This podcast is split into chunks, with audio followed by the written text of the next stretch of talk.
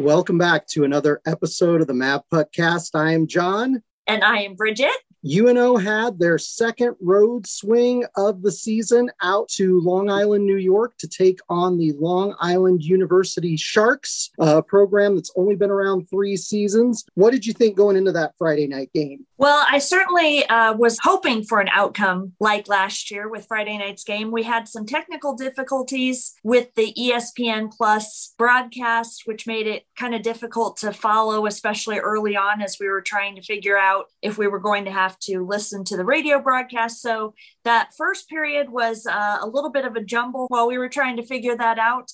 But the Mavs came out a little bit better, and we saw flashes of that team that we saw playing the Mankato Mavericks. So I was really happy with how the outcome of the weekend's games went, especially that Saturday night tilt. Well, you know, the ESPN Plus broadcast, which I have sung the praises of over and over again on this podcast, was not particularly good. Now, that was probably the LIU crew that was having technical difficulties, but we didn't have any audio during that game. So we had the radio going, but trying to find a, a good balance between streaming the radio or listening to the actual radio broadcast so that they're somewhat in sync is very, very hard to do. And I'm disappointed we didn't get to hear the audio because on Saturday we did. And Jordan DeLuciano, who's their play by play guy, did a fantastic job. That guy is completely prepared, uh, all kinds of interesting trivia and anecdotes. And that guy just, I mean, he crushed it doing that game by himself. So props to him. He was amazing. So I wish we'd gotten to hear what he had said on Friday night. But Jimmy Glynn gets the scoring started in the first period for the Mavericks. It was a good tone setter. Friday night has not been our night the past couple of years. We always talk about the Friday night Mavs, but that was a good goal for him with uh, assist to Pivonka and uh, Cameron Berg to get UNO up one to nothing in the first period. Certainly a good situation for UNO to be on the road. Definitely. And you talked about those Friday night Mavs. One of the things that has been the key for them is scoring first. And so it was critical for UNO to get that first goal, set the pace, um, because as you and I both know, there were a lot of penalties in that game. So, really, an important first goal for them. And the penalty kill was uh, critical for them on Friday night with those Friday night Mavs. Yeah, certainly during the second period, we allowed five power play opportunities for Long Island University. Some of those penalties were undisciplined penalties, and you might be able to get away with that against a team like LIU. You're not going to get away with that when we get into the meat of NCHC play here. So they've got to be careful. The Sharks did score on one of those power play opportunities. Jordan DeSico, uh, a solid defenseman for them. I looked him up before the series last week. He was a player that I was keeping my eye on. He had a good weekend. Like you said, we can't take those penalties. Coach Noel Bernier uh, on the radio pregame on Saturday night was not happy uh, about those uh, undisciplined penalties by the Mavs. Well, and certainly going into the third period tied, we were expecting you know, perhaps another overtime game because boy, there's been a lot of those really close matchups for the Mavs. I was really excited that uh, Ty Mueller got that go ahead goal, the game winner because uh, if it had gone to overtime, I'm not sure what the outcome would have been. Yeah, Ty Mueller and Cameron Berg both had an excellent game on Friday night. Uh, uh, those guys were definitely skating hard at the net. Long Island University was not able to get the equalizer, so UNO comes out with a two to one win on the road. Look, it's a good win. It's not the it's not the six to one or seven to one type score we had against this team at Baxter Arena last season, but at this point, with how the team's been doing, we will take it. Speaking of those uh, larger margins of victory, Saturday night was a completely different contest. Uh, you mentioned that the Mavs have had difficulty scoring. There's been a lot of low scoring games here in the intervening weeks between that exhibition win over the Mankato Mavericks. And uh, it seems like that team showed up again. Uh, there was balanced scoring from the Mavs, six different goal scorers including uh, the nation's leading scorer, Jack Randl, netting his ninth and 10th goals of the season so far. Wow, he has just turned it on this year, hasn't he? Yeah, last season he had nine goals, 38 games for the Mavericks. This season, through eight games. He's got 10 goals, uh, a really, really good season. We've been talking about him a lot on this podcast. So, yeah, a great start to the game, gets two goals. The first one's a power play goal. And I, I got to be honest with you, we were hoping all night that he would get the hat trick. And I will tell you the way that uh, there have been score corrections in the middle of the week for UNO, it is possible by Wednesday uh, after we record this podcast that he will have the hat trick. But two goals on the game obviously a, a, great night for him. He also had an assist on Johnny Tychonick's goal in the third. And UNO, they finally got the water flowing uh, in this game and uh, they opened up the scoring quite a bit. They posted a seven to one victory over Long Island University. And there were a lot of great performances by a lot of players we've been talking about. Cameron Berg, uh, Joe LeMay, uh, one of our talented young defensemen, gets his first collegiate goal. Jake Pivonka gets another goal. Again, this is a guy who got one goal last season at Notre Dame before he transfers to Omaha. And now that he's here, things are picking up for him. He, he should have transferred here like two or three seasons ago given his goal production and his proficiency taking faceoffs, that would have been nice. That absolutely would have been. So UNO gets the seven to one victory. UNO's 3 0 and 1 on the road. I know we've talked a lot on this podcast about their woes uh, this season, but we haven't lost a game on the road this season. So good performance by UNO. Definitely the type of thing that they needed going into North Dakota next weekend. And uh, I got to ask you, who's your player of the game? Uh, there were a lot of options to pick from this weekend, a lot of good performances uh, uh for the Mavericks. Who did you like this weekend? Oh, I get to go first. This is great. Well, mine's an easy pick then. Uh, we already talked about him. My pick for player of the weekend is Jack Randl, uh, again, with those two huge goals to start out Saturday night and the performance that he's had so far this season. Uh, he's really showing his leadership on the ice, putting the team on his back early in the game on Saturday. And so, for that reason, Jack Randl is my player of the weekend. Yeah, and that's a great pick. Definitely had a great weekend again. Uh, he's really become our go to forward this season. And it's really nice to see him step up. It's nice to see him have success. Great player. Um, I, I went back and forth on this. I always try to be somewhat unique in who I'm going to pick. I'm going to pick a guy that I picked uh, a couple weeks ago when you and I did the podcast. And I'm going to pick Jacob Guévin. He didn't get a goal this weekend. He didn't get a goal the weekend that I picked him before, even though we thought he'd gotten a goal. Uh, Jacob Guévin gets three assists on the weekend, and I talked about his assists. He was a guy who was known for assists when he's with the Muskegon Lumberjacks. And I, I'm just impressed with him so far. You know, we depend on uh, some of these talented offensive defensemen we have on the team. I mentioned before that we have a thread going on on the MavPuck uh, message board about the offensive defensemen that this coaching staff likes to recruit. And so Jacob Guévin is my pick. I went back and forth between him and Pivonka because Pivonka has had a, a really good season, as we alluded to before um, good to get that positive success, positive momentum uh, going into uh, North Dakota this upcoming weekend. So, turning to our shootout segment, Bridget and I got the opportunity to listen to Adrian Dowell talk about UNO athletics uh, as part of the Omaha Press Club Noon Forum this last week. And uh, Adrian, who we affectionately refer to online as AD the AD, had a lot of really interesting uh, information uh, for us and for attendees at the Press Club. And uh, Bridget took copious notes at this, as she does. Uh, she was writing the article article for the Omaha Press Club newsletter.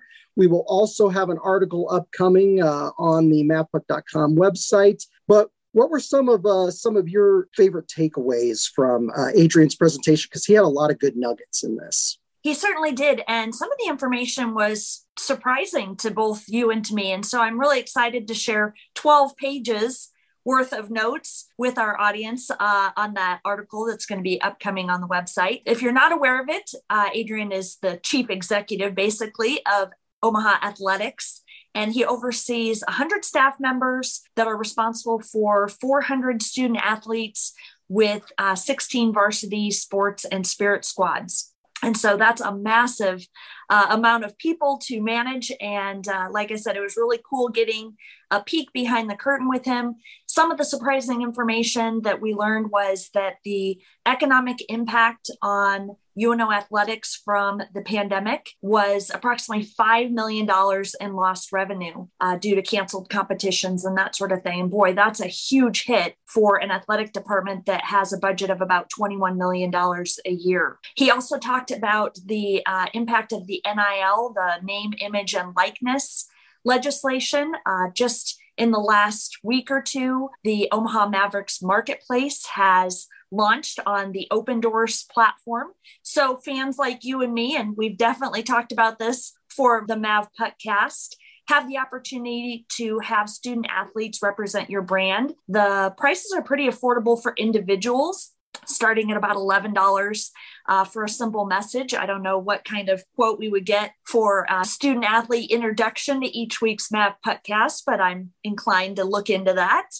Uh, he talked about some really interesting and transformational legislation and committees that are coming out of the NCAA. Uh, in fact, one of them has transformational in the name. The the D1 Transformational Committee is poised to release their results. He said some of the information has started to leak out already, but more of that will be coming out here as we approach the new year. And there is a lot of uncertainty for schools, especially that have D2 and D1 programs whether they're going to be asked to up their resources and commitments to stay D1. Uh, he said he's not going to allow UNO to go back to D2 under his watch.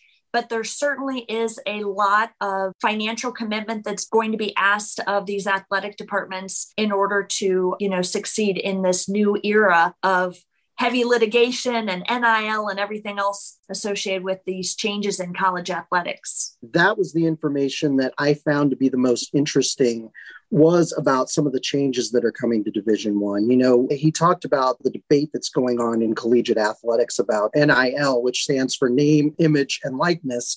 One of the things that he said was that UNO athletes really are not coming to UNO to make money off of the uh, NIL. It's an opportunity for them to teach kids about, uh, you know, work life, business life, learning to deal with taxes and some of the other implications that earning money uh, as a student in that manner will cause for some of these students. Obviously, we're not a Power Five football institution where some of those guys on their name, image, likeness are making tens of thousands of dollars or more. I, I think if I recall correctly, he said some of these schools, some of the players will be making near six figures on some of those deals, which is just, it's astounding to think of uh, how far we've come uh, in collegiate athletics. But I did take some video uh, at the Omaha Press Club event, and I asked Adrian what most surprised him about UNO athletics since taking the job.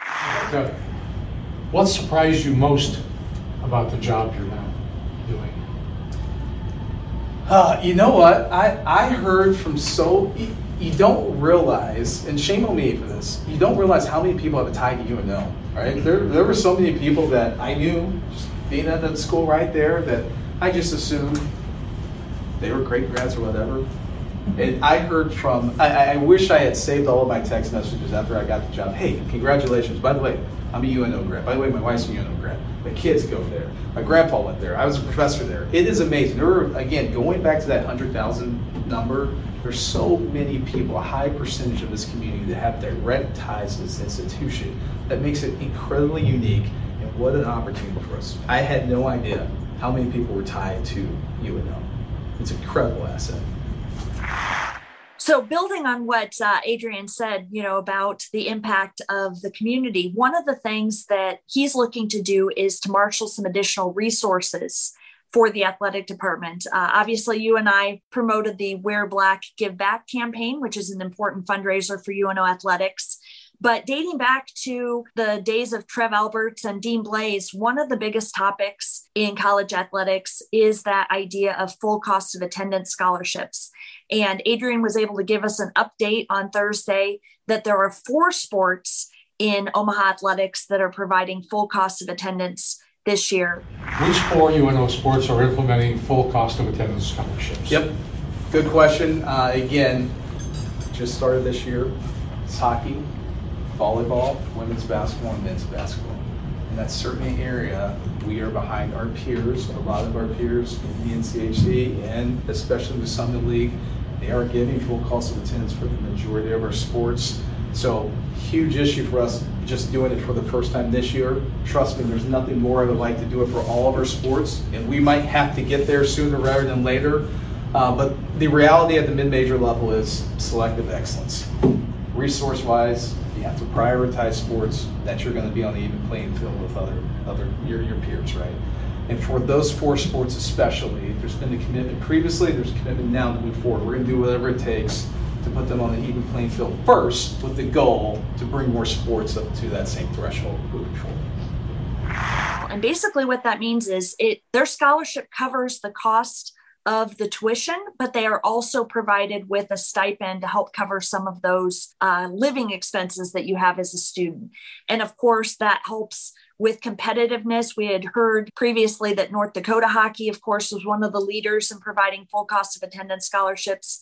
And we definitely want UNO athletics to be competitive if we are competing with North Dakota and some of these other programs. We want to be able to be competitive in terms of the scholarships and resources that we're able to give to them. So that was a really important update from uh, AD, the AD, and something that we as fans are going to probably hear more about in the coming months and years. The last time we heard Trev Albert speak, which was fall of 2019, um, at that point they were still kind of investigating the full cost of attendance scholarship situation. And uh, we were worried that it could put us at a competitive disadvantage with programs like North Dakota lots of great information uh, from Adrian Dowell. I got to tell you, I'd heard Trev Albert speak a number of times while he was athletic director, but I got to tell you, Adrian, the fact that he was able to speak for nearly an hour off the cuff about these things and throw in so much detail, I thought was really, really impressive. He is just a very talented guy. Honestly, coming in, one of the most experienced new athletic directors that this program has had in the last 30 years. So uh, this was definitely uh, this was definitely an interesting and enlightening program. And if you get a chance to hear Adrian Dowell, uh, please make an opportunity to do it because he's a really, really talented young administrator who I think is going to do a lot of good things for UNO. So, our first NCHC series of the year finds the North Dakota Fighting Hawks coming to Omaha. Normally, we don't play them this early. They are our travel partner in the NCHC. Normally, we play both of our series against uh, North Dakota after the first of the year. Generally, there's a there's a, a January series against them, and uh, we cap off the season in late February, early March uh, with North Dakota. So this year we get them in November to kick things off in NCHC play. And you and I uh, had the opportunity to watch uh, North Dakota's U.S. Hockey Hall of Fame game in Las Vegas against uh, the Arizona State Sun Devils. If uh, any of you out there follow uh, the Grand Forks Herald's Brad Schlossman on Twitter, he had a lot of neat updates following the fans and some of the pre-game festivities that they had uh, out in Sin City. So it looked like a fun time for their fans, and uh, certainly it probably wasn't the outcome that they were expecting because they ended up losing uh, three to two. This is an interesting matchup for us, considering some of the struggles UNO has had early this season. I'm I I'm I'm honestly, I'm kind of worried about the Fighting Hawks coming in this weekend. Uh, I don't know how it will go. The one thing that I will say is that UNO has had a penchant for playing to their competition. So it's nice that we're getting uh, a top tier program into Baxter Arena this weekend. Yep, I wore my NCHC hat. It's actually your NCHC hat in honor of our first uh, conference series. And I think one of the biggest takeaways for me from the, watching that game yesterday with uh, the Sun Devils is that North Dakota is beatable. Um, like you said, you know, we often play up to our opponents. And as we saw from Saturday night versus Long Island, if we can get the scoring going, I think that there's some opportunities. But as you mentioned earlier, if UNO makes a couple of treks to the penalty box, North Dakota is definitely going to take advantage of that. They are killers on the power play. So we want to make sure that the Mavericks play disciplined hockey because we don't want to beat ourselves with uh, sloppy or undisciplined play. Well, North Dakota got up two to nothing early in that game against Arizona State, and I and I thought the route was on at that point. Uh, but Arizona State scored three unanswered. You know, it was a very very interesting statistic from that game. North Dakota only had 15 shots on goal against the Sun Devils. Now, this does give UNO hope I will say, though, they'll probably be completely ticked off after that uh, performance. And I'm sure Brad Berry's uh, not going to be content this week uh, in practice to just let them go through the motions. So there's a, there's a lot of interesting stories within a story. And like you said, UNO has to play disciplined hockey this weekend. I think they've got to keep their emotion in check. And that's going to be the balance that they have to strike. There's a few players that I'd encourage fans to watch this weekend, whether they're watching in Baxter Arena or on NCHC TV. Certainly, uh, junior forward Riese Gaber for the Fighting Hawks is one of the best forwards uh, in the conference. We'll be hearing his name a lot this season. Five goals and three assists on the season so far. Jordan Blake has four goals and four assists. And then defenseman Chris Jandric, 10 assists on the season. So those are some players to watch. And then in net, Drew DeRidder, who uh, I started researching him over the summer. He's a transfer from Michigan State. I was hoping maybe he would transfer to UNO. That did not happen. We got Jake Kuharski instead from the transfer portal. As is usual, they're loaded with talent. This team reloads, they don't rebuild.